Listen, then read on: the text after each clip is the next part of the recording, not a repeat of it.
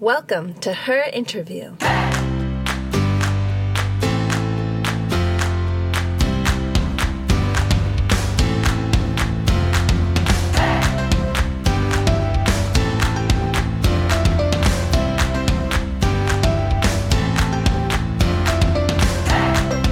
สวัสดีค่ะสวัสดีคุณผู้ฟังทุกท่านนะคะ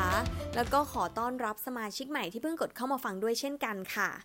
ตอนนี้คุณผู้ฟังอยู่กับต่ายแล้วก็รายการ Her Interview นะคะ ซึ่งเป็นรายการพอดแคสต์ที่นำเสนอเรื่องราวเกี่ยวกับ Startup Ecosystem ในเมืองไทย ผ่านการชวนคุณผู้ฟังเนี่ยไปพูดคุยกับผู้เล่นบทบาทต่างๆ ในแวดล้อม Startup นะคะ และในวันนี้นี่เองนะคะ ต่ายก็ได้พาคุณผู้ฟังเดินทางเข้ามาสู่ episode ที่ 19 เป็นที่เรียบร้อยแล้วค่ะ หลังจากที่เราหายห่างหายกันไปสักประมาณ3 week ได้เนาะกลับมาแล้วค่ะตอนนี้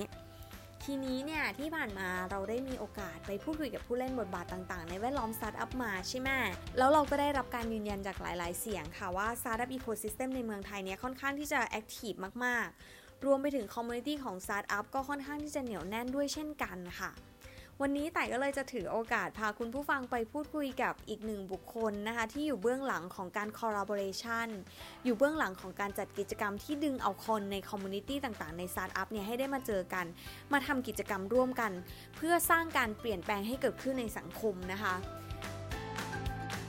และตอนนี้ค่ะ คุณผู้ฟังต่ายก็ได้นั่งอยู่กับพี่ก้องพณชิตกิตติปัญญางามนายกสมาคมไทยเทคสตาร์ทอัพแล้วค่ะ ถ้าคุณผู้ฟังพร้อมแล้วตามต่ายมาคุยกับพี่ก้องเลยค่ะ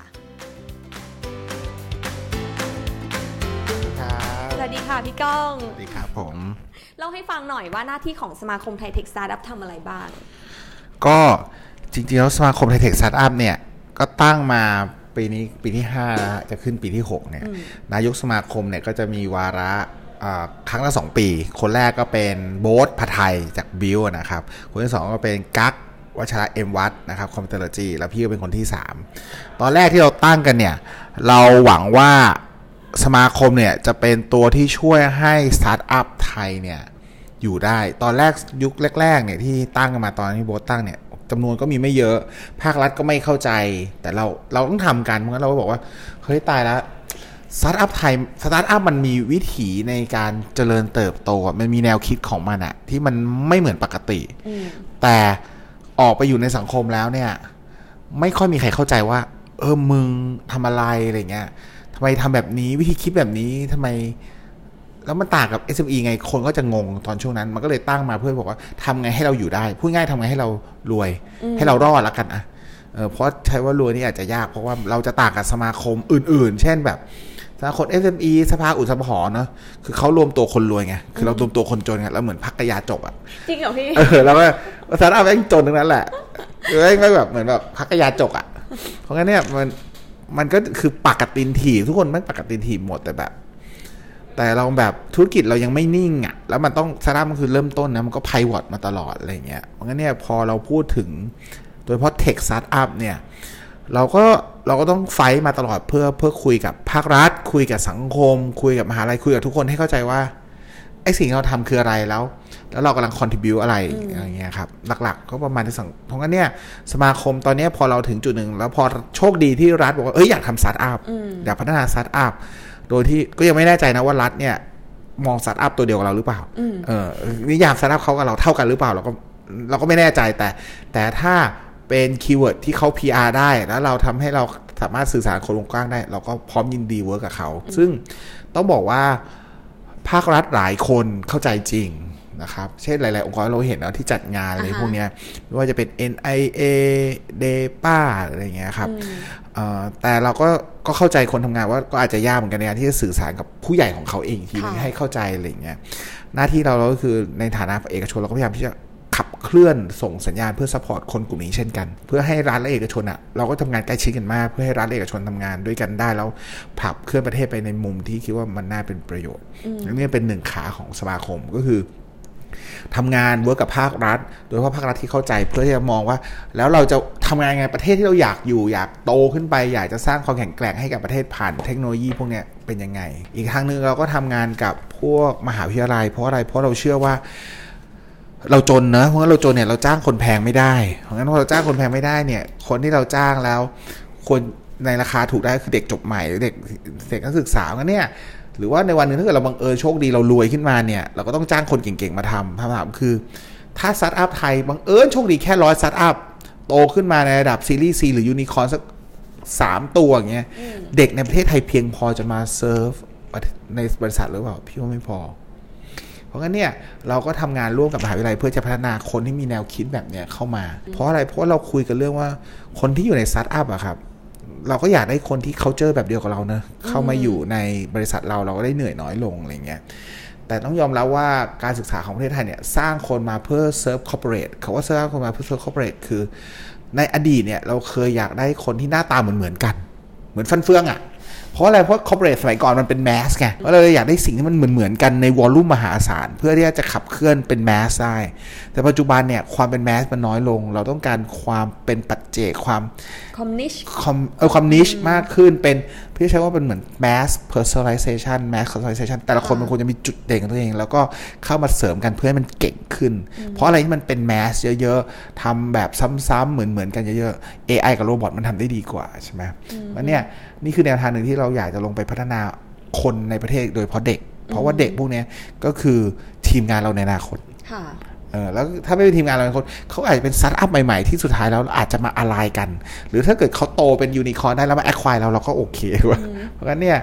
ก็เป็นอีกอย่างหนึ่งก็คือ outreach นะว่าสตาร์ทอัพสมาคมเราอันดับแรกเราทำกับภาครัฐ เพื่อมองว่าเราจะไปกันยังไงอันหนึ่งเราทำ outreach เพื่อพัฒนาคนในตลาด เพื่อให้พร้อมที่จะเข้ามาอยู่ เพราะว่าอีกจุดหนึ่งก็คือคนที่ใน corporate เก่งๆเนี่ยเขาไม่อยากมาทำสตาร์ทอัพหรอก เพราะว่ามันจนไงจ่ายเงินเดือนก็ไม่ได้อะไรเงี้ยออกมาความเสี่ยงก็สูง เพราะงั้น outreach เป็นการทำให้คนทั่วไปเข้าใจว่าเราคืออะไร เราคิดยังไงแนวคิดเป็นแบบไหน สุดท้ายเนี่ยเราอยากจะสร้างแนวคิดเนี้ยให้กับ SME คือเราเชื่อว่าสตาร์ทอัพเนี่ยพยายามที่จะออกมาเพื่อ disrupt SME แน่นอน อันนี้เป็นเรื่องปกติ เราจะทำ disrupt industry แต่ต้องถามว่าเวลา disrupt industry มันเป็น industry ในพื้นที่ที่ถ้าสตาร์ทอัพไทยไม่ disrupt จะมีสตาร์ทอัพต่างชาติมา disrupt one way or another เพราะเราแม่งไม่เป็นคนแรกในโลก ถ้าเราคิดว่าสตาร์ทอัพไทยแม่งทำอย่างนี้แล้วแม่งจะถูก disrupt คุณก็เตรียมตัวที่ถูกสตาร์ทอัพต่างประเทศ disrupt ถ้าคุณคิดว่าสตาร์ทอัพไทยไม่ disrupt คุณ เพราะฉะนั้นคำถามคือมันอาจจะคุยชวนคุยว่าทำไมเราไม่คิดว่า ถ้าสตาร์ทอัพไทยจะ disrupt แบบนี้แล้วอะเราเป็นคนแรกไหมที่จะปรับตัวกับการ disruption ครั้งนี้ แล้ว work กับสตาร์ทอัพไทยในฐานะ user แล้วไปด้วยกันได้ยังไง อันนี้เป็นสิ่งที่พยายามจะสื่อสารให้ SME และ Corporate คิด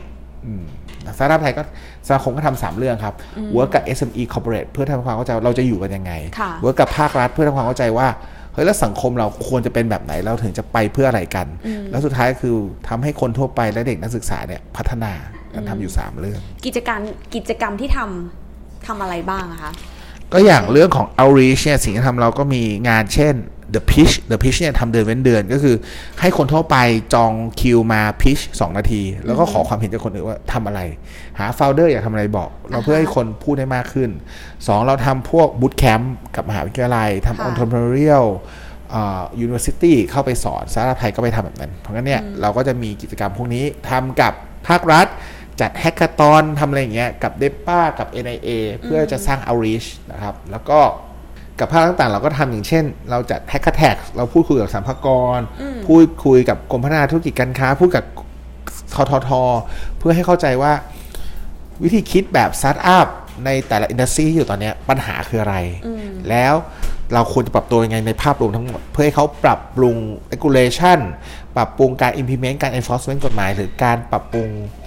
ตัวแคมเปญต่างๆ เพื่อทำให้เราทำงานได้สะดวกขึ้น แล้วก็กระตุ้นเพื่อเป้าของประเทศที่มันดีขึ้นนะครับ แล้วก็เราก็มีจัดแฮกแท็กเข้าไปเจอเข้าไปรถโชว์ เข้าไปคุยเข้าไปอธิบายค่ะแล้วก็กับส่วนของ SME และ Corporate เนี่ยเราก็มีเช่น เราก็พยายามจะเข้าไปคุยกับ SME พยายามจะทำกับกรมต่างๆนั่นแหละว่าเฮ้ยเราต้องให้ SME ไทยรอดนะ เพราะ SME ไทยถ้าไม่ปรับตัวก็ไม่รอด แต่ปรับตัวคือ work กับเราก็จะมีพวกกิจกรรมพวก total solution กับค่ะ DBD เพื่อให้ SME ไทยมาใช้หรือว่าจัดพวกการเนี่ยตอนนี้เราคุยกับพวก SME Bank หรือเงี้ยเพื่อให้ SME ไทยหรือลูกค้าคนไทยเนี่ย เข้าใจ แล้วก็อาจจะมีอย่างหลายรายการก็จะมาถามว่าเออตอนนี้มีสตาร์ทอัพ showcase อย่างเงี้ยคือโปรโมทสตาร์ทอัพให้คนทั่วไปเข้าใจถึงวิธีคิดมากขึ้นอืมเพราะงั้นหลัก ๆ ก็กิจกรรมประมาณนี้อืมครับ ก็ช่วงนี้ถ้าเป็นรัฐบาลใหม่ก็จะเทไปทางภาครัฐเยอะหน่อย กิจกรรมเยอะมาก จริง ๆ แล้วอะเอ่อพอได้คุยกับหลาย ๆ ภาคส่วนอะอย่างรัฐบาลเองก็เปิดใจรับฟังหรือเปล่าคะ รัฐบาลเปิดใจรับฟังครับ แต่เข้าใจและทำหรือเปล่าเนี่ย อีกเรื่องหนึ่งคือ คือรัฐบาลเนี่ยต้องบอกว่า เราพูดเหมารวมไม่ได้นะอืมก็มีคนที่เข้าใจเออแล้วก็มีคนที่ไม่เข้าใจ แล้วก็มีคนที่ไม่พยายามจะเข้าใจอืมครับ เราก็ทำกันมาหลายปี อย่างเช่น กฎหมายประมวลแพ่งที่เราเสนอไปแก้อะไรอย่างเงี้ยเพื่อให้ดึงดูดนักลงทุนเข้ามาเนี่ยทำไปตั้งแต่ปีเท่าไหร่อะ ถ้านับไทยไลน์ครั้งแรกก็ 2014 2015 แล้วก็กว่าจะผลักให้กระทรวงเข้าใจและเอาเข้าคอรมอเข้ากฤษฎีกาได้ก็ 2017 ปีที่ 2019 แล้วยังไม่รู้อยู่ไหนเลยอืมอย่างเงี้ย คือ คือพอเราพูดอย่างนี้เราก็ โอ้ มันก็ยากเนอะคือ เขาไม่ได้ออกแบบมาคืออย่างนี้พี่ว่ามันมีแกลบอยู่ระหว่าง ถ้าเราพูดถึง stakeholder ในในในสังคมไทยที่เกี่ยวข้องกับสาธารณะมันมีอยู่สี่ที่ค่ะนักลงทุน user ลูกค้าอ่า corporate SME ที่เป็น investment เนาะแล้วก็เป็นภาครัฐพี่ว่าสิ่งที่สตาร์ทอัพมันไม่เหมือนคนอื่นก็คือสตาร์ทอัพเกิดมาพร้อมกับความรู้สึกแบบ high risk พอเป็นความรู้สึกของ high risk เนี่ย culture ที่ผ่านมา4 stakeholder เนี่ยเขาไม่ risk กับเราไงอ่าฮะเอออาจจะมี VC ที่เป็นเป็น high risk capital บ้าง แต่เนื่องจากกฎหมายของประเทศ หรือแนวทางของฟันที่มันเข้ามาส่วนใหญ่เป็น corporate fund เพราะเรามี CVC เยอะกว่า VC ปกติเพราะเนี่ย risk เราอาจจะไม่เท่ากันอืมอะไรอย่างเงี้ยที่ว่านี่ก็น่าเป็นปัญหา ก็คือปัญหาของการกล้ารับความเสี่ยงถูกไหมคะ ใช่ใช่เรามองเรามองเรามอง เรามองการไปข้างหน้าเนี่ย เราแบกรับความเสี่ยงกันไม่ได้ในประเทศนี้ แล้วพี่พี่ก้องคิดว่ามันจะเบรนกันยังไงได้อะคะมันก็อาจจะต้องค่อยๆเป็นค่อยๆไปมันคงแบบไม่มี ไม่มีทางออกชัดชัดเจนเนาะแต่พี่คิดว่าอันดับแรกเนี่ย เราต้องเข้าใจก่อนว่า เราต้องยอมรับอะคือสมมติถ้าเกิดภาครัฐบอกว่าคนทำงานภาครัฐเข้าใจแหละว่าโอ้รัฐไม่งไม่รับความเสี่ยงอะ คำถามคือแล้วทำไง ถ้าคุณบอกว่าทำใจนี่คือจบถูกไหมถูกปะก็คือคือเอาจริงๆอะถ้าเกิดแบบก็มันเป็นแบบนี้ถามว่าก็เป็นอย่างเงี้ยเออ มันก็เป็นอย่างเงี้ยอ่าแต่ปัญหามันคือแล้วพี่ว่าสิ่งที่เราต้องคุยกันนะทั้งหมดคือสรุปแล้วเนี่ย เราจะไปทางไหนกัน เราจะไปไหนกัน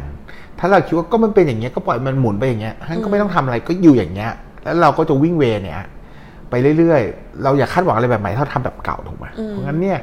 ตอนเนี้ย ถ้าเราอยากจะคาดหวังอะไรใหม่เราก็ต้องเปลี่ยนวิธีคิดใหม่ๆ งั้นอย่างเช่น ถ้าคุณ risk เยอะไม่ได้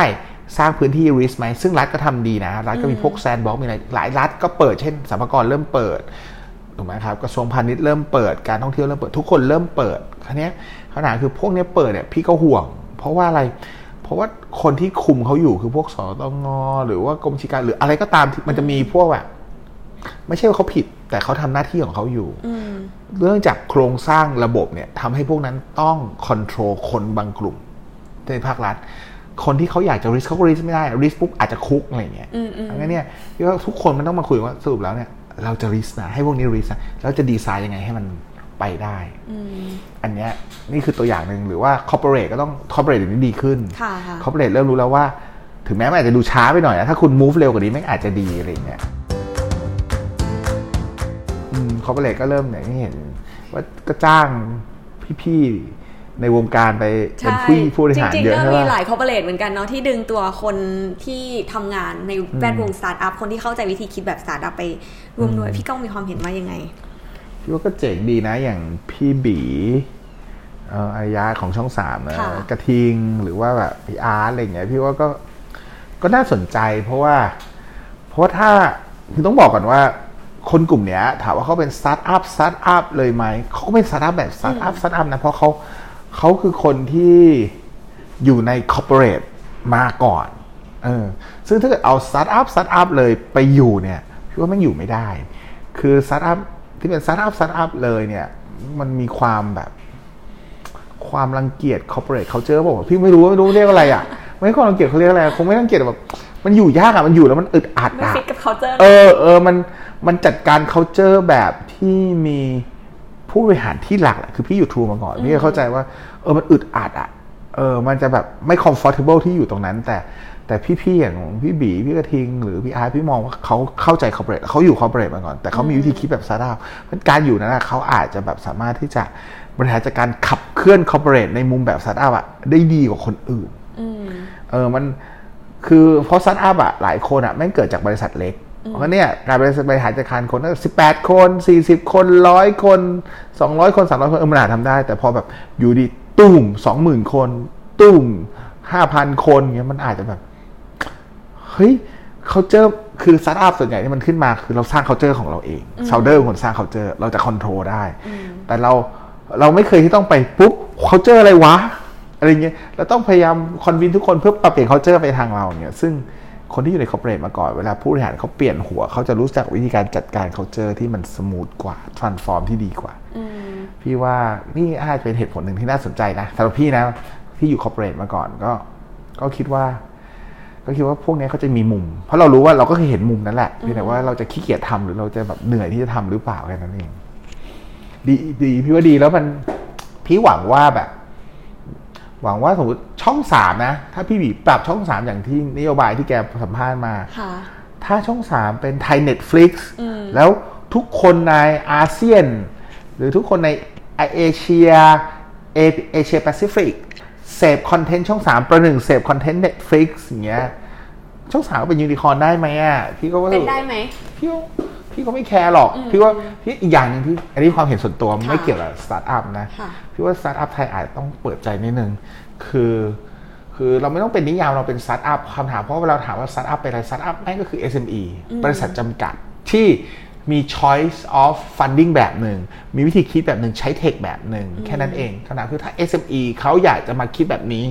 ต้องการ financing แบบ high risk PE raise fund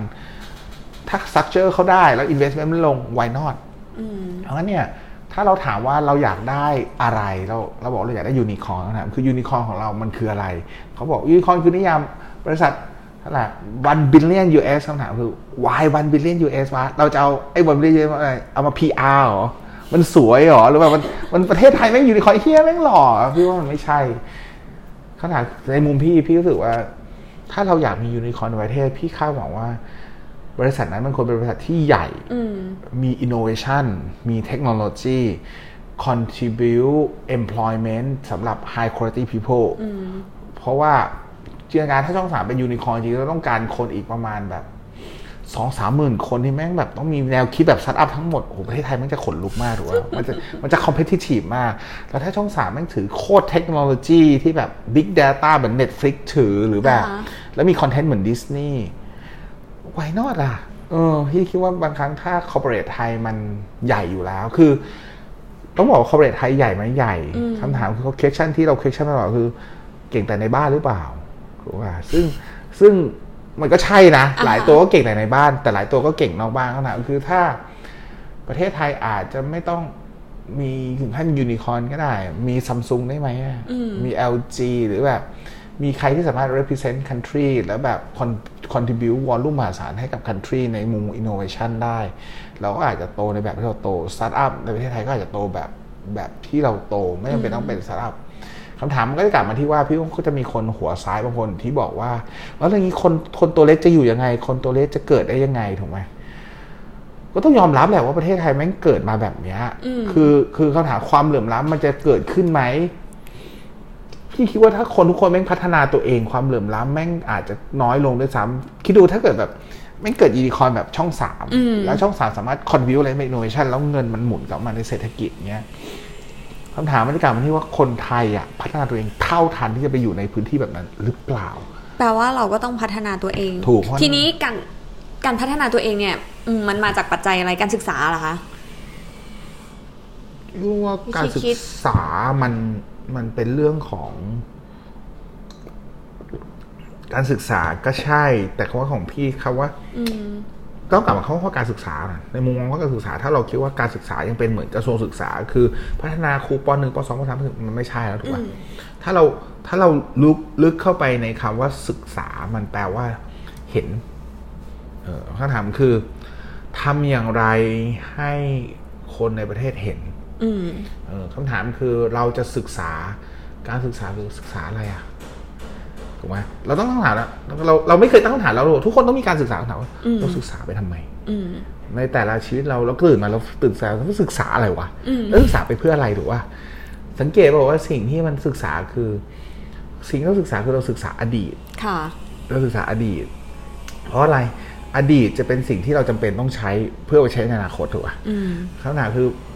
เราศึกษาประวัติศาสตร์ทั้งหมดในประเทศหรือทั่วโลกทุกรายละเอียดไม่ได้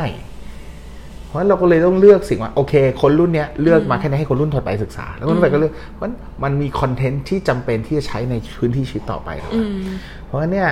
เพราะฉะนั้นการศึกษาคือการถ่ายทอดประสบการณ์ความคิดที่จำเป็นจากรุ่นสู่รุ่นเพื่อใช้ต่อไปนั้นอาจจะไม่ต้องสอนอืมเพราะว่าอะไร ในการใช้ชีวิตมันต้องการสำหรับพี่พี่เชื่อว่าการใช้ชีวิตมันมีอยู่3 frame frame หนึ่งคือความรู้ frame หนึ่งคือความคิด frame หนึ่งคือจิตใจ นี่คือ 3 สิ่งที่เราต้องทำความรู้สมัยก่อนเราต้องท่องเพราะอะไรเพราะมันอยู่ในกระดาษหนังสือ เดี๋ยวนี้อยู่ใน Google ไม่ต้องท่อง Google Google ปุ๊บมาเลยถูกไหมความรู้ใช่สำคัญที่สุดก็คือ เราจะเอาความรู้มา ยำกับด้วยกระบวนความคิดแบบไหนเออเพราะฉะนั้นเราต้องรู้ว่ากระบวนความคิดแบบนี้ มันอาจจะไม่ไม่จำเป็นต้องมีสูตรสำเร็จว่าดีไซน์ thinking ไม่งจะดีที่สุดอืมเออเพราะว่า Design Thinking ไม่มาจากสแตนฟอร์ดแต่24 Step ไม่มาจาก MIT ถูกไหมแล้วก็วิธีคิดแบบ reframing มาจาก Harvard เพราะแต่ละคนก็จะมีเฟรมของตัวเองนะแล้ววิธีคิดเหมือนกันไหมไม่เหมือนกันในเครื่องมือหนึ่งสองสามสี่แต่ conceptually เหมือนกันคือการยำความรู้เพื่อ generate เพื่อเป้าหมายบางอย่าง อันเนี้ย เราพัฒนากันไหมหรือเราคิดว่าวิธีคิดต้องต้อง frame นี้ frame เดียวอะไรเงี้ยแล้วคำถามคือบางครั้งเนี่ยเรามีความรู้แล้วเรามีความคิดแล้วสำคัญคือเรามีประสบการณ์และพัฒนาคุณภาพจิตใจของคนให้วางใจได้ได้หรือเปล่าอืมคือคนเราอะเราเรามักคุยกันนะพี่ว่าโลกปัจจุบันเราคุยกันเรื่องเหตุผลกันเยอะ แล้วเราคุย discuss กันว่าเราคือคนมีเหตุผลค่ะคือมนุษย์แม่งไม่มีเหตุผลอืมเออ จิตใจเป็นใหญ่ ใช่ เพราะว่าถ้ามนุษย์ไม่มีเหตุผลเราจะไม่อกหักเสียใจกับการอกหักเพราะเราเข้าใจว่าก็เราไปกันไม่ได้อ่าฮะถูกไหมเราถามว่าทำไมไปกันไม่ได้เขาเพิ่งถามว่าทำไมแสดงว่ามึงไม่เข้าใจแล้วถูกป่ะก็เขาบอกว่าเขาเกลียดมึงไงเขาไม่รักมึงแล้วไงเหตุผลพอไหมไม่พอฉันไม่เข้าใจทำไมเธอไม่รักฉันก็คือมึงไม่ยอมรับใจมึงวางไม่ได้ถูกป่ะเพราะงั้นเนี่ยถ้าเราโลจิกของเราคือมนุษย์เนี่ยมันไม่ใช่เหตุผลเพียวๆการวางใจให้ถูกบนหลัก คิดที่เราต้องยอมรับเหตุผลเนี่ยก็สำคัญ มันไม่ใช่ทุกคนที่ดิสคัสเหตุผลแล้วจะยอมรับสิ่งได้ พอเรามองแต่มุมแค่ว่า มีความรู้คนไหนต้องมีความรู้คนไหนต้องมีเหตุผลต้องมีความคิดคนไหนมีความรู้มีความคิด แต่ลืมไปว่าความรู้ความคิดเนี่ยมันเป็นขาวดำมันไม่อยู่ในพื้นที่เกรย์เราไม่เคยคุยว่า คนไทยมีความรู้มีความคิด แล้วเราจะอยู่กันยังไงอืมเนี่ยพื้นที่สามพื้นที่เนี่ยคือการศึกษาของพี่อืม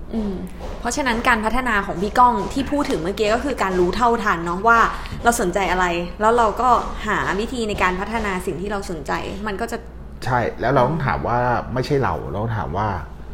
ทั้งหมดเราจะอยู่กันยังไง เราต้องแทนที่เราถามว่าฉันจะเป็นยังไง ฉันต้องรู้อะไร ฉันต้องคิดยังไง ต้องถามว่า แล้วเรากับสังคมเราจะอยู่กันยังไง แล้วเราทั้งหมดเราจะอยู่กัน คือเราอะคิดแต่อินดิวิโดไม่ได้ เพราะว่า สุดท้ายแล้วอะถ้าคิดไอ้เราที่ผ่านมาสังคมเราสอนให้คิดแต่ว่า ฉันต้องเก่ง ฉันต้องจบนี่จบนี่นี่คำถามคือจบไปทำไม จบไปก็ต้องมาอยู่กับคนอื่นอยู่ดีคำถามสำคัญที่สุดคือ มึงจะอยู่กันยังไง ให้ทุกคนอยู่กันได้ และประเทศอยู่ได้ อันเนี้ยคือเราไม่ค่อยคุยกันเราถามว่าแล้วเรียนจบเพื่อเป็นอาชีพนี้ ฉันจะอยู่อย่างนี้ ฉันจะต้องรวยฉันจะเกษียณไม่เคยคิดว่าจะเกษียณบนสังคมแบบไหนหรอเราจะเกษียณแล้วอยู่กับใครเหรอเราไม่เคยคิดอย่างเงี้ยพอมันคิดงี้ปุ๊บเราเลยมีแบบโลจิกมันเลยแคบ มันก็เลยไม่เกิดเพราะเป้าหมายของการใช้ชีวิตไม่ใช่ว่าคุณเกษียณเป้าหมายชีวิตคือ คุณต้องเกษียณอยู่ในสังคมถูกป่ะใช่ใช่เออวิธีคิดเนี้ยพี่ก็เลยเออพี่ก็เลยคิดว่าความรู้การศึกษาเนี่ยสำหรับพี่จำเป็นไหมจำเป็นแต่การศึกษาพี่ไม่ใช่เรียนหนึ่งสองสามสี่แต่การศึกษาพี่คือ mindset ที่จะจัดการความรู้กับจิตใจเนี่ย คือการศึกษาที่สำคัญ ซึ่งพี่เชื่อว่ากลับไปก็คือพี่ๆหลายคนที่เขาไปอยู่ในคอร์ปอเรทคือเขาจัดการความรู้ความคิดของเขาแล้วจิตใจพอให้เขาอยู่ในพื้นที่นั้น และขับเคลื่อนคนในเขาเจอนั้นไปได้ในที่สุดครับพี่ก้องมองว่ายังไงว่าเมืองไทยไม่มีสตาร์ทอัพยูนิคอร์นเลย มันยังขาดอะไรไปในแวดล้อมสตาร์ทอัพในเมืองไทย พี่คิดว่า มันจำเป็นจะต้องมีไหมคะ อย่างที่บอกจะมีไปทำไมไงเออคือถ้ามีเพื่อ PR พี่ว่าไม่ไม่ต้องเอาก็ได้ แต่ถ้ามีแล้วคิดว่าการมีแล้ว มันจะดึงดูดการลงทุนแล้วมันจะ contribute เพื่อเศรษฐกิจคำถามก็คือว่าก็ควรมี เพราะงั้นโจทย์ที่เราอยากได้เราอาจจะไม่อยากได้ยูนิคอร์นเราอยากได้บริษัทที่ contribute employment contribute economic impact contribute innovation กลับเข้ามาสังคม และได้คนคุณภาพในประเทศสูงขึ้น สร้าง resource ของประเทศได้ดีขึ้น บริหารจัดการ resource ของประเทศได้ดีขึ้นสมมติถ้าเราวิธีคิดเป็นอย่างนี้นะเอาเอานั้นเป็นเป้า อย่าเอาว่าฉันต้องมียูนิคอร์นไม่ใช่ ฉันต้องทำสตาร์ทอัพไม่ใช่สตาร์ทอัพมันก็เป็นแค่ way หนึ่งที่ทำให้เกิดเกิดสิ่งเหล่านั้น employment พวกนี้เนี่ยเพราะงั้นเนี่ยมันคือเรื่องของทุนอะอืมพี่ว่าการสตาร์ทอัพคือการมัน ต้องยอมรับก่อนว่าโลกเราเนี่ยต่อให้เราจะคิดว่าเราอยาก contribute เพื่อสังคมขนาดนู้นขนาดนี้ แต่มันขับเคลื่อนด้วยทุนสตาร์ทอัพเป็น way หนึ่งของการขับเคลื่อนด้วยทุน ในอีกรูปแบบหนึ่งที่ประเทศไทยอาจจะไม่คุ้นเคยค่ะเพราะที่ผ่านมาเราอาจจะลงทุนกับบริษัท SME ด้วย debt financing แต่ปัจจุบันเราต้องการเป็น equity finance อย่างเงี้ยนะ เพราะงั้นเนี่ยถ้าเราเข้าใจว่าโลกต้องขับเคลื่อนด้วยทุนคำถามคือ เราจะเล่นเกมด้วยขับเคลื่อนด้วยทุนยังไง เพื่อให้ขับเคลื่อนเราไปในมุมที่เราอยากได้คำถามก็ต้องกลับที่ว่าเราอาจจะไม่ต้องขับเคลื่อนเหมือนคนอื่นเขา แต่เราต้องชี้เป้าว่าเราอยากได้อะไรอืมเออนั่นแหละ เพราะงั้นเราจะกลับมาที่ว่า อืมเพราะฉะนั้นประเทศไทยขาดอะไรขาด common goal ว่าเราจะไปไหนกันวะคือพี่ก็งงนะว่า เออ ถ้ากูทำสมาคมสตาร์ทอัพตอนนี้เป้าเนี่ยก็คือทำไงพวกเราอยู่ได้ แต่คำถามคือรัฐบอกสมาคมสตาร์ทอัพพี่ก็ถามว่ารัฐอยากให้เราเป็นอะไรอะเอออยากให้สตาร์ทอัพแบบไหนหรอ อยากให้สตาร์ทอัพดิฟเทคเราดิฟเทคไปทำไมเออคือบอกก่อนว่าภาพสุดท้ายที่เราอยากเห็นทั้งประเทศเนี่ยเราอยากเห็นประเทศเป็นยังไงอะเราได้รู้ว่าเป็นยังไง ถ้ารัฐบอกว่าโอ้ฉันอยากได้แบบนั้นงั้นรัฐเอาเลย CP Beta Go TUF ช่อง 3K Back SV มึงต้องคิดแบบนี้ เพื่อให้สตาร์ทอัพไปอยู่ในมือหมดมึงทุกคนได้กลายเป็นยูนิคอ n เราจะ turn corporate to be unicorn ในประเทศนี้ why not ถูกว่า แล้วที่รัฐบอกว่าเอ่อสตาร์ทอัพคือนักรบเศรษฐกิจใหม่ในประเทศ อันนี้พี่ก้องมองว่ายังไง พี่ว่าใช่อืมคืออย่างนี้ครับ ถ้าเรามองในมุมของสตาร์ทอัพเนี่ย วิธีคิดก่อนเนาะ เอาวิธีคิดอย่าพี่ไม่อยากให้ limit ว่าสตาร์ทอัพแม่งต้องเป็นแบบนี้ แต่พี่คิดว่าสตาร์ทอัพมันคือวิถีอืมคือวิถีคิดวิถีในการจัดการวิถีในการทำเพราะว่าเราวิธีคิดของเราก็คือเราพยายามที่จะมองว่าในอีกสามปีห้าปีเนี่ย เราชีวิตเราจะเปลี่ยนไปแบบไหน แล้วเราจะเข้าไปอยู่ในชีวิตของลูกค้าแบบนั้นได้ไง คือสตาร์ทอัพเวลาทำเราจะมองในตลาด 3 ปี 5 ปี เพราะเราพยายามจะสร้างสิ่งใหม่ ซึ่งตลาดนั้นมันยังไม่เกิด เพราะงั้นความเหนื่อยของสตาร์ทอัพก็คือมันต้อง burn เงิน invest เงิน ความเสี่ยงมันก็คือว่ามันต้องสร้าง product กับสร้าง market ไปพร้อม ๆ กันอืมเพื่อให้ product fit กับ market แล้วก็เกิดตลาดใหม่ขึ้นมา ซึ่งจุดนั้นเนี่ยพอมันเกิดตลาดใหม่ขึ้นมาเนี่ย มันก็เลย ขับมันก็คือเศรษฐกิจใหม่อืมเออเพราะฉะนั้นเนี่ยถ้าเรามองว่าอย่างเช่น อย่างเช่นของพี่ก็ได้พี่ทำ C Trust C Trust เนี่ยจุดของเราคือเราเชื่อว่าสำนักงานบัญชีและ SME เนี่ยจะมีการ interact ระหว่างข้อมูลอืมและความต้องการของตัวเองทางการเงินหนึ่งค่ะที่เปลี่ยนไป เพราะงั้นเนี่ยสิ่งที่เราทำเนี่ยเราทำ AI ขึ้นมาเพื่อช่วยในการบริหารจัดการ ข้อมูลเหล่านั้น ระหว่างผู้ประกอบการและนักบัญชี ให้ได้ process และ effective มากขึ้นอืมแต่ถ้าเราคุย SME กับทางอาชีพบอกว่าเป็นซอฟต์แวร์บัญชีหรือเปล่าเป็นโปรแกรมบัญชีหรือเปล่า พี่บอกว่าอะถ้าพี่คิดหมูว่าผมเป็นซอฟต์แวร์บัญชีโปรแกรมบัญชีนะ พี่ก็จะถูกเราก็จะถูก replace ด้วยโปรแกรมบัญชีอืมเพราะงั้นคุณนี้คุณคอมเพลคุณกับเรากับกับสิ่งที่เป็นคุณก็เห็นเราเป็นซอฟต์แวร์บัญชี ซึ่งพอคุณเห็นซอฟต์แวร์บัญชีปุ๊บเขาก็จะเกลียดเราทันทีเลย เพราะว่าใช้งานยาก อืมคืออันนี้คือแล้วสิ่งที่เราทำคือเราต้องปรับวิธีคิดเขาว่า ผมไม่ให้ซอฟต์แวร์บัญชีอ่าฮะตรงเนี้ยมันไถ่ต้นทุนเหมือนกับ เหมือนกับ Grab อะจินตนาการนะคือเพราะ Grab Food เนี่ยเป็นตัวที่พี่ว่าแม่งน่าสนใจมาก หรือว่าพวก Line Man อืมในอดีตย้อนกลับไปว่าแค่สองสามปีตอนที่มันเริ่มมีการส่งอาหารฟู้ดแพนด้าใหม่ๆเนี่ยค่าส่ง 60 บาท แม่งไม่มีใครใช้ใช่เพราะอะไรเราบอกว่า โห อาหารที่เราอยากกินแม่ง 60 บาท ค่าส่ง 60 บาท ใครจะจ่ายวะอ่าฮะถูกไหมเพราะอะไร mental accounting นะ บัญชีในหัวเราอะเราบอกว่าถ้าเราต้องกินอาหารร้อยร้อยบาทค่าส่ง60บาท อาหารจานนี้ของเราราคา160ไปแล้วอืมใครจะจ่ายวะก๋วยเตี๋ยวแล้วร้อยจ่ายร้อยหกสิบแพงใช่แต่เปลี่ยนใหม่ พอมันเริ่มบอกใช้ฟรีใช้ฟรีเราก็เริ่มกินมากขึ้น60บาทตอนเนี้ยแม่งเราไม่ได้คอมเพลกับอาหารว่าจะเราคอมเพลกับอะไรเราคอมเพลว่า โอ้การนั่งอยู่เฉยๆมีอาหารมาถึงบ้านสะดวกสบายเทียบกับต้องขับรถออกไปไปจอง เพราะงั้นไอ้ตัว60บาทมันถูกดึงออกมาจากอาหารจานใหญ่ กลายเป็นเทียบกับค่าน้ำมันรถค่าเวลาเราเสียไปเสียเวลาอันเนี้ยคือพี่เชื่อว่าสิ่งเนี้ยมันต้องใช้เวลา ซึ่งสตาร์ทอัพต้องทำสิ่งนี้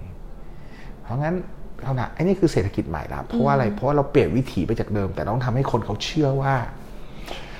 ไอ้วิถีเนี้ยมันดีอยู่กับเดิม เพราะฉะนั้นเขาต้องเรียนรู้สิ่งนั้นไงเพราะฉะนั้นสตาร์ทอัพเนี่ยคือคนที่พยายามทำสิ่งนี้อยู่ขณะที่ SME พยายามที่จะดึงกลับไปที่เดิมเพราะว่าอะไร เขาเขาไม่เข้าใจว่าไอ้วิถีใหม่มันเป็นอะไร กว่าจะเข้าใจคุณอาจจะถูกเรา disrupt ไปแล้วงั้นไอ้นี่คือสิ่งที่ SME ก็ต้องนั่งคิดว่าด้วยวิธีใหม่แบบนี้ฉันจะปรับตัวไปอยู่ตรงนั้นก่อนได้ยังไง เช่น ถ้าตอนนั้นร้านค้าที่ส่วนใหญ่ที่เห็น เฮ้ย วิธีคือคนไม่ต้องหมุนไปขายนั้นแน่นอนฉันก็จะเปลี่ยนแทนที่ฉันจะเปิดร้านมีจำนวนโต๊ะเยอะ ฉันเปิดร้านมีแค่สิบที่นั่งพอ เพราะอะไร ส่วนใหญ่คนจะสั่งออนไลน์ อย่างเงี้ย ร้านนั้นก็จะ win ก่อนนะครับ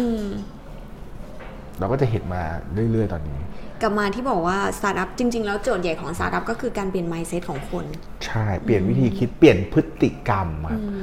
เพราะว่าเขากำลัง interact กับธุรกิจที่ต้องปรับพฤติกรรมให้อยู่ในในโลกยุคใหม่พี่มองเป็นเหมือนกับ พี่มักใช้บอกว่าเราจะมีโลกสองโลกคือโลก ออฟไลน์กับโลกออนไลน์ โลกออฟไลน์มันมีพฤติกรรมแบบหนึ่งคุณอาจ SME อาจจะเข้าใจแหละว่าพฤติกรรมคนในโลกออฟไลน์สมัยก่อนทำการตลาดแบบนี้มันจะได้ respond อย่างนี้อย่างนี้ แต่ในโลกออนไลน์ไม่ใช่ละวิถีในการทำงาน วิถีในการคิดวิถีในการใช้ชีวิตไม่เหมือนเดิมละเพราะเนี่ยเราต้องการดีไซน์รูปแบบที่เรียกว่า workplace แบบใหม่ในธุรกิจแล้ว workplace แบบใหม่มันก็จะนิยามเศรษฐกิจแบบใหม่ขึ้นมาเองพี่ก้องคิดว่าในยุคนี้ธุรกิจแบบไหนที่ถูก disrupt เนี่ยในช่วงเวลาเนี้ยปีสองปีเนี่ยพวก retail retail น่าจะโดนหนักอย่างเช่น วิธีคิดเนี่ยตอนนี้เริ่มมีร้านกาแฟก็ได้พี่ชอบกินกาแฟครับครับคือตอนนี้คุณคิดว่าร้านกาแฟพิเศษนะ ร้านกาแฟมันถูก disrupt ได้ยังไง เพราะเวลาคนที่ไปอะเขาไปเสพเขาไป experience มัน มันจะถูก disrupt ได้ยังไงในมุมของพี่ก้อง มันไม่ถูก disrupt หรอกแต่ร้านกาแฟที่คุณไปเสพ experience คิดว่าเขากำไรไหม ไม่กำไร เพราะอะไรถ้าคุณดูค่าเช่าที่ กับกับ experience ที่คุณไปเสพเนี่ยมันมันแทบไม่สร้าง traffic ให้เขากำไรอะ่ะแต่ตอนนี้ร้านกาแฟที่อยู่ได้จริงๆเนี่ยเขาขายคอนเทนต์ล้วนๆหมายความว่ากาแฟดีคุณภาพดี คนพร้อมจะโทรสั่ง Grab ให้ไปซื้อกาแฟร้านนี้มา หรือว่าคนพร้อมจะออเดอร์เม็ดที่เขาคั่ว ถึงแม้เขาจะอยู่เชียงใหม่ก็ตามอย่างเงี้ย traffic ตรงนั้นอะรายได้ตรงนั้นเยอะกว่ารายได้หน้าร้านเยอะมากหน้าร้านเนี่ยเป็นแค่ทำให้คนรู้สึกว่า คือ Market Positioning กับ Experience เฉยๆเลยทำให้หนึ่งคนไทยเนี่ยจะติดนิสัยคือต้องการเห็นตัวตนทางกายภาพไม่งั้นจะไม่เชื่อ เขาก็เลยทำเพื่อให้คนเข้าใจว่า ฉันมีตัวตนนะและนี่คือคาแรคเตอร์ชัดมันคือ marketing tools มันไม่ใช่ไม่ใช่ channel ขายจริง ๆ จังๆ channel ขายจริงจังคือออนไลน์หมดแล้วเพราะนั้นถ้า retail ไหนคิดว่า โอ้ยวันนี้เปิดร้านนี้ทำไมนั่งตบยุงก็ดีแล้ว ก็ตบยุงก็ถูกแล้ว เพราะว่ามันไม่เยอะหรอก คำถามคือของของคุณอะขายออนไลน์มีคนพร้อมที่จะจ่ายเงินเพื่อซื้อของคุณหรือเปล่า ถ้าของคุณไม่ดีนะ ไม่มีใครซื้อหรอกงั้นมันทำให้คน retail จะเริ่มกลับมาคิดถึงคอนเทนต์ตัวเองมากขึ้นนี่คือพฤติกรรมของคนที่เปลี่ยน และพฤติกรรมของคนที่ลูกค้าที่เปลี่ยนกับพฤติกรรมของคนขายที่ไม่เปลี่ยนกับคนที่เปลี่ยนไม่จะต่างกันเลย คนที่เปลี่ยนนะ ตอนนี้กลายเป็นแฮปปี้มาก รัก new ways และรู้สึกว่าดีแฮปปี้เพราะอะไรเขาโฟกัสแค่คอนเทนต์ที่เขาอยากจะโฟกัสเขาไม่ต้องมาโฟกัสคอนเทนต์ว่าโอ้ยฉันอยากชงกาแฟแต่ทำไมฉันต้องมาดูแลไอ้คนที่ไม่นั่งในร้านด้วยวะฉันอยากแค่ชงกาแฟดีๆได้ไหมอยากคั่วกาแฟดีได้ไหมคนเราจะเริ่มโฟกัสในสิ่งที่อยากทำมากขึ้น และทำสิ่งนั้นได้ดีขึ้นคนนั้นอยู่ได้ เพราะฉะนั้น SME ก็สามารถเปลี่ยนมาเป็นวิธีเปลี่ยนวิธีคิดแบบสตาร์ทอัพก็สามารถทำเงินแบบสตาร์ทอัพได้ สามารถสเกลได้เหมือนกัน ใช่ครับ คุณต้องตั้งคำถามเพื่อว่าตอนนี้คนทุกคนเนี่ยต้อง ตั้งคำถามกับคอนเทนต์คือสตาร์ทอัพอะครับ คุณอาจจะไม่ต้องคิดแบบสตาร์ทอัพจนมาเป็นแพลตฟอร์มหมด มันไม่ทุกคนทำแพลตฟอร์มได้นะแพลตฟอร์มไม่ให้ทุกอย่างมันจะเกิดได้เออทุกบริการ แพลตฟอร์มมันจะเป็นแค่พี่จะไงแพลตฟอร์มจะเป็นหน้าตาของของพื้นที่ทำงานแบบใหม่ จินตนาการว่า เราเคยมีเจ้าของที่ดิน แล้วสร้างออฟฟิศให้บริษัทต่างๆ SME ไปอยู่ แล้วเราก็ปล่อยค่าเช่าที่ พอมีบริษัทต่างๆไปอยู่มีร้านอยู่ก็จะกลายเป็น community mall มีออฟฟิศมีตอนนี้แค่เปลี่ยนว่าเจ้าของที่ดินชื่อว่า Amazon Google Microsoft Azure ก็คือ cloud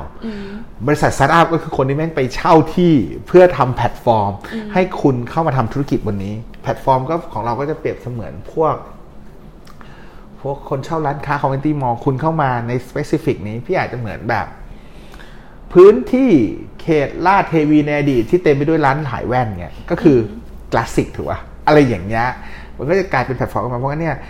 คนที่จะขายแว่นคนที่จะอยู่ในพื้นที่เนี่ยต้องเข้าใจว่าถ้าฉันจะเด่นหรือในจุดนี้ฉันจะอยู่ยังไงอืมเราก็จะมี Grab มี Line มีอะไรเงี้ยมาหมดเลยเพราะฉะนั้นพี่บอกว่า SME ไม่จำเป็นต้องเชิญตัวเอง to be startup เสมอไป แต่ที่จริงต้องทำถามว่า ในรูปแบบหน้าตา workplace กับสังคมที่เกี่ยวอะไรคอนเทนต์และคุณค่าที่ฉันมีในในคอนเทนต์ที่ฉันเป็นอะฉันจะอยู่ยังไง เช่น ตอนเนี้ยทำหอยจ้ออย่างเดียว หรือคั่วกาแฟเดียวไม่อาจจะรวยกว่า นั่งทำแพลตฟอร์มก็ได้นะอืมกลับมาที่คำถามที่พี่ก้องบอกว่าอ่าทำยังไงรัฐบาลกับสตาร์ทอัพถึงจะทำงานด้วยกันได้ ก็คือรัฐก็ต้องตั้งโจทย์ให้ ให้ให้เอกชนให้สตาร์ทอัพว่าตัวเองต้องการอะไรถูกไหมคะ แล้วก็ดึงใช่ดึง service ของอาเอกชนดึง service ของสตาร์ทอัพเข้าไป ใช่ พี่ว่ามิตต้องใช้คำว่ามิติดีกว่าอืมมิติของแพลตฟอร์มเนี่ย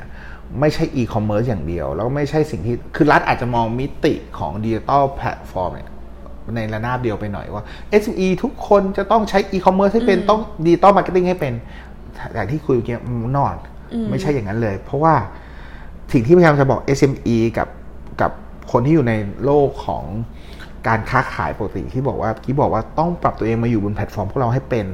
ใช้พวกเราให้เป็นในการหากินเนี่ยอืมรัฐเข้าใจจุดนี้ไหมนะครับ เช่น นักเขียนนิยายเนี่ยรัฐก็จะถูกคนด่าว่าโหเขียนนิยายทำไมเนี่ย ตอนนี้นี่คนเขียนนิยายเนี่ยไส้แห้งเพราะอะไรไม่มีใครซื้อหนังสือต่อไป แล้วทำไมไม่เขียนบนทันวลัยเออกับจอยระดาล่ะอืมเพราะอะไรก็คนเสพนิยายต่างไปแล้วอะถ้าคุณคิดว่าคอนเทนต์คุณเจ๋ง คุณแค่ turn content to new medium คุณก็สามารถที่จะหารายได้ได้เหมือนกัน คือ workplace มันเปลี่ยนที่พี่บอก รัฐต้องเข้าใจเรื่องของการเปลี่ยนของ workplace ก่อน คุณได้เข้าใจว่าคุณจะ create content ของคนกลุ่มนี้เข้าอยู่นี้ได้ไง ปัญหาของประเทศไทยตอนนี้ก็คือ SME เดิมๆเนี่ย จุดแข็งของเราไม่ใช่คอนเทนต์ จุดแข็งของเราคือ monopoly พื้นที่ lock up เช่น ฉันเคยซื้อของมาขายเพราะอะไร ฉันใหญ่ในพื้นที่นี้ ฉันอยู่ใกล้กว่า เพราะฉะนั้นฉันก็เลยไปขนของจากกรุงเทพขนของจากจากนั้นมาขายนี้ทุกคนต้องซื้อกับฉันเพราะฉัน monopoly การขายของตรงนี้เพ ราะฉันอยู่ใกล้กว่าก็ถามคอนเทนต์คุณคืออะไรเพราะฉะนั้นฉันอยู่ใกล้วันนี้จบแล้วเพราะอะไร เพราะว่าคุณ import ของมาจิกจากจีนจีนแค่ลดค่าขนส่ง dump ทีเดียวคุณก็ตายแล้วเพราะอะไร ซื้อจากจีน คุณก็ซื้อจากจีน ผมก็ซื้อจากจีนเหมือนกันเพราะงั้น ผมซื้อจากจีนแล้วจีนไม่มีค่าขนส่ง โอ้โหคุณแม่งก็ซื้อราคาเดียวกับผมเลยวะเออถูกป่ะเนี่ยเพราะงั้นพี่ว่าถ้ารัฐเข้าใจจุดนี้ปุ๊บรัฐก็จะต้องปรับ regulation กับปรับวิธีการเพ ราะฉะนั้นรัฐต้องมองเห็นภาพสังคมและเศรษฐกิจในอนาคตเช่นกันนะ ถ้าบอกเราเป็นนักรบเศรษฐกิจใหม่เนี่ยเราต้องเข้าใจสังคมและเศรษฐกิจใหม่เช่นกัน เพื่อเตรียมการปรับ regulation กฎหมายและกฎระเบียบหรือว่าการแคมเปญในการสนับสนุนต่างๆ เพื่อ lead ไปทางนั้น จริง ๆ รัฐบาลก็เป็นผู้เล่นบทบาทสำคัญในการสนุกสนับสนุนแล้วก็ขับเคลื่อนสตาร์ทอัพ ecosystem เหมือนกัน มาก ทีนี้ถ้าทำงานร่วมกันแล้วอะอะไรมันจะเกิดขึ้น ถ้าในวันหนึ่งรัฐบาลกับสตาร์ทอัพได้ ทำงานร่วมกัน แล้วก็เข้าใจกันพูดคุยในภาษาเดียวกันสิ่งที่มันจะเกิดขึ้นตามมาเออจริงวันนี้ก็มีก็อย่าง HackaTax เนี่ยอ่าเราทำสรรพากรสรรพากรเริ่มเข้าใจสรรพากรเริ่มว่าอ๋อวิธีคิดเป็นอย่างนี้สรรพากรเห็นภาพในสิ่งที่เขาไม่เคยเห็น ในขณะที่สตาร์ทอัพที่ไปนั่งคุยสรรพากรก็เห็นมุมของรัฐที่เราก็ไม่เคยเห็นเหมือนกัน เห็นปัญหา เห็นปัญหาข้งและหเห็ลันงวิธีบ้นเข้าใจของเขา คือหลายครั้งเนี่ยครับต้องบอกว่าเราอยู่ในภาคเอกชนอะหรือเราเป็นสตาร์ทอัพอะ เรามองเรามองในมุมของเราคนเดียวเราคิดว่าทำไมไม่ทำอย่างนี้วะทำอย่างนี้แล้วมันดีทำอย่างนี้มันดี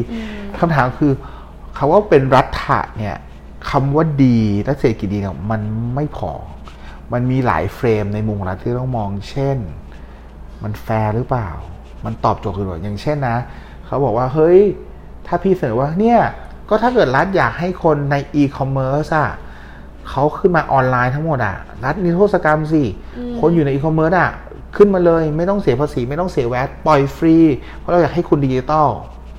พี่บอกก็น่าสนใจนะ ถ้าสตาร์ทอัพทำเราทำได้เพราะอะไร ก็คือ burn rate เพื่อ acquire user เข้ามาถูกไหม แต่ถ้าสมมติรัฐฟึบนะป่าเราจินตนาการสมมติรัฐปุ๊บนะ สิ่งที่รัฐต้องห่วงจริง ๆ เลยคือไอ้นี่มันคนทำผิดมาก่อนนะอืมแล้วผมบอกว่าไอ้คนทำผิดเนี่ยอ้ากูยกให้มึงถูก แล้วไอ้ที่คนที่ทำถูกที่ผ่านมาเขาจะมองรัฐยังไง อ่าอันนี้อันนี้อีกมุมถูกปะอันนี้คือมุมความเสี่ยงที่พี่ก้องพูดถึงถูกในปะช่วงแรกเอใช่อแล้วคำถามคือถ้าเราคิดแต่จะได้ เอกชนคิดแต่จะได้ แล้วเราบอกว่าทำไมรัฐไม่ทำแบบนี้รัฐโง่อะคำถามคือรัฐก็โง่หรือเปล่าก็อาจจะโง่นะแต่คำถามคือมันมีมุมของรัฐที่เราไม่เคยมอง เพราะว่าเราไม่ใช่ผู้เสียหายอืมเพราะทุกการกระทำของรัฐอะไม่ว่าจะเป็นทุกการกระทำของทุกคนเนี่ยเวใดเวหนึ่ง มันจะมีคนได้และคนเสียอืมคำถามคือคนเสียคือเป็นคนที่ทำถูกต้องทำดีตามสิ่งที่รัฐบอกมาตลอด สมดุลของการบังคับใช้และการใช้งานกฎหมายในประเทศแม่งจะเสียเลยนะอืมเขาจะบอกว่า อ้าว นี่เหรอคือสิ่งที่คุณรีวอร์ดคนที่คุณทำตามกฎหมายของคุณมาตลอดอืมเหมือนกับบอกว่า เอ้าไอคนนี้มันค้ายา ไม่เป็นไรนิรโทษกรรม คนที่ทำตัวดีอยู่ในกฎระเบียบมึงอดทนหน่อยแล้วกันนะกูอยากให้คนนี้เข้ามาอยู่ในสังคมอืมคุณคุยกันก่อนหรือเปล่าว่าอยากให้เขาอยู่แบบไหนถ้าอย่างเงี้ยมันจะโอเค ทีนี้ถ้าสมมติว่ารัฐวันหนึ่งรัฐเกิดอยากเปลี่ยนขึ้นมาอยากเปลี่ยนวิธีคิดแบบสตาร์ทอัพขึ้นมา วิธีการที่จะเริ่มต้นทำงานกับสตาร์ทอัพเปิดใจครับฟังผมว่าผมว่าผมว่าสองคนนะ ผมไม่โทษรัฐอย่างเดียวผมว่าผมก็โทษฝั่งสาธารณเอกชนเราด้วยอ่าฮะซึ่งเราก็ไม่เปิดใจมองเขาเหมือนกัน คือคือเราเราเหมือนนักปีนเขาสองคนอะอืมที่รัฐและเอกชนเราต้องปีนเขาไปด้วยกันอะเวลาเราปีนเขาเนี่ยสังเกตไหมว่ามีอะไรบางอย่าง ถ้าเราปีนสองคนสิ่งที่ต้องทำคืออะไรครับ ไม่รู้ไม่คยเราต้องปีนขผูกขา ถือว่าเราต้องผูกกันแล้วกันอ๋อเหรอเผื่อคนหนึ่งตกเราได้อ๋อเราได้ฉุดอีกคนหนึ่งเพื่อให้คนหนึ่งอะเราผูกเชือกกันไว้เพราะว่าพอคุณตกฉันจะได้โคเธอไว้กันเหนียวเพราะถ้าฉัส่นงยังสัญเกาะญาได้ณอยู่ต่อกันคุยไม่ส่งสัญญาณกันสมมติว่าถ้าพี่กับต่ายปีนกันอยู่เนี่ยพี่ปักอยู่พี่จับได้อยู่แล้วต่ายเผลอหลุด พี่สามารถที่จะโคต่ายไว้ได้ถูกไหมมีโอกาสที่จะ จะดึงเธอกลับขึ้นมาเพื่อให้เธอรอดถูกไหมเพราะฉะนั้นรักกับเอกชนเหมือนกันคนปีนเขาที่มันผูกเชือกหากันคำถามคือเราลาออกจากการเป็นประชาชนไทยได้ไหมก็ยากนะ ได้ก็ได้คือไปจดประเทศประเทศอื่น หรือตัวออกจากการเป็นสตาร์ทอัพไทยคือจดทะเบียนสตาร์ทอัพสิงคโปร์ก็ได้ถูกไหมเออแล้วราชการไทยกับรัฐไทยลาออกจากฉันเบื่อแล้วว่าเออฉันคุยทำไม่รู้เรื่องฉันรู้สึกฉัน fail ฉันลาออกจากการเป็นรัฐไทยได้ไหมก็ไม่ได้ถูกไหมถ้าเกิดรัฐไทย fail เอกชนก็ fail ถูกไหมถ้าเอกชน fail รัฐก็ fail ถูกไหมคำถามคือเอาแล้วมันไม่คุยกันล่ะอืมว่าทำไงเราสองคนถึงจะปีนเขาไปถึงจุดยอดได้ แล้วการเริ่มต้นด้วยการจัด hackathon เป็นสิ่งที่ดีไหมคะเพราะว่าปีที่ผ่านมาอย่างเช่น หน่วยงานต่างๆ ของเอออย่าง corporate อย่างเงี้ยเวลาเขาเริ่มอยากเปลี่ยนวิธีคิดของคนในองค์กรเขาก็จะเริ่มจัด hackathon ละครับอย่างการที่พี่ก้องไปทำกับอ่าสรรพากรใช่ไหมจัด hackathon ครับอันนี้มันคือวิธีการเริ่มต้นการทำงานที่ดีไหม สรรพากรเป็นการเริ่มต้นการทำงานที่ดี แต่ไม่ใช่ว่าแฮก a า t อนคือสิ่งที่ดีอืมต้องคิดทำไมก่อนว่ามันถึงไม่ตอบโจทย์กับทุกหน่วยงาน ต้องบอกก่อนว่าแฮก a า t อนกับดีไซน์ทิงกิ้งสำหรับพี่เนี่ยมันคือพระเครื่อง มันไม่ใช่หลักธรรมเราต้องการหลักธรรมและหลักปฏิบัติ เราไม่ต้องการแค่พักเครื่องว่ามีแล้วมันจะใช่แฮก a า t อนไม่จำเป็นว่าต้องเป็นสักเซสเสมอไปแฮก a า t อนสัมภากระเนี่ยที่ทางเดป้าเนี่ยไม่ใช่แฮก a า t อนปกติอืมแฮก a า t อนที่ทำกับเดป้าเนี่ยเราเป้าของเราไม่ใช่จัดแฮก a า t อน เป้าของเราคือโซลปัญหาจริงๆ เพราะเนี่ยเราจะซีเรียสกันมากในเรื่องของการหาปัญหาตั้งโจทย์ให้ถูก เราจะซีเรียสเราไม่ซีเรียสในการจัดแฮก a า t อนเราซีเรียสการตั้งโจทย์ให้ใช่ เพราะเราเชื่อว่าคนไทยเก่งในการแก้โจทย์ค่ะเพราะงั้นเนี่ยโจทย์ที่ชัดโจทย์ที่ใช่จะทำให้เราได้ผลลัพธ์ที่ดี เพราะงั้นเนี่ยความสำคัญของแฮก a า t อนของแฮก a แท็กที่ทำสมกรเนี่ยค่ะความเจ๋งมันไม่อยู่ที่ 3 วัน ความเจ๋งอยู่ที่ก่อนหน้า3วันนั้นน่ะ เราทำประชุมทำงานหนักกันมาก เพื่อจะเลือกโจทย์ที่ดีอืมมาให้คน hackอืมแล้วสุดท้ายก็จะได้ผลลัพธ์ตามที่เราใช่ต้องการ เพราะว่าความยากมันอยู่ที่ตั้งโจทย์ให้ถูก ไม่ว่าจะจัด hackathon หรือเปล่าอืมเพียงแต่ว่าเราจัด hackathon เพราะเราอยากจะให้เห็นคนเห็นวิธีการ แก้ปัญหาแบบสตาร์ทอัพอืมอืมแต่วิธีการแก้ปัญหาสตาร์ทอัพมันไม่สามารถโชว์หรือทำให้คนเห็นได้ภายใน 3 วันหรอก เพราะว่าเรา apply วิธีการอะไรนะ problem statement น่ะมาก่อนหน้าจัด hackathon ละ เราใช้ความสามารถในการ hack จริง ๆ ของสตาร์ทอัพในการแฮกปัญหา แต่เราไอความสามารถในการที่ตั้งโจทย์เนี่ยเราไม่เอามาใช้เพราะ 3 วันมันมัน validate ปัญหามันไม่ทันตอนนี้แพลนของสมาคมกำลังจะทำอะไร กับหน่วยงานไหนอีกบ้างอะคะ ตอนนี้เราก็พยายามจะขับเคลื่อนเรื่องประมวลแพ่งนะที่เราค้างคาอยู่ เพราะว่าตอนนี้ทุกคารมอก็เริ่มที่จะกลับมาสตาร์ทอัพอีกแล้ว แต่เราเริ่มตั้งคำถามแล้วว่า เอ๊ะ การแก้ประมวลแพ่งเนี่ยมันเป็นแค่การเปิดช่องให้ให้ venture cap เนี่ยสามารถที่จะลงมา invest ได้ง่ายขึ้น มันไม่แปลว่าสตาร์ทอัพไทยจะดี อันนึงที่เราคิดว่าจะทำได้คือว่ารัฐต้องเข้าใจก่อนว่าสตาร์ทอัพไทยเนี่ยไม่ได้ต้องการ grant กรานเนี่ยไม่จำเป็นต้องให้เยอะหรอกสำหรับพี่นะคนอื่นอาจจะอยากได้นะแต่พี่สตาร์ทอัพไม่ต้องการ grant เราต้องการ traction เราต้องการคนที่มาต้นทุนสูงของสตาร์ทอัพคือต้นทุนในการdump burn เพื่อ acquire user acquire data อยากได้คนใช้งานจริงใช่ ซึ่งสตาร์ทอัพต่างชาติที่ success คือเขา burn กันจนแบบ มีที่ไหนวะ ซื้อของบนแพลตฟอร์มเนี่ย ค่าส่งแม่งแบบ ค่าส่งไม่มีอะของ 9 บาทอะค่าส่งไม่แพงกว่าค่าของอะ ถูกป่ะเพราะฉะนั้นเนี่ยสำคัญคือเราต้องการ burn หรือก็ dump ราคา เพื่อต้องการ traction เพื่อจะปรับพฤติกรรมลูกค้า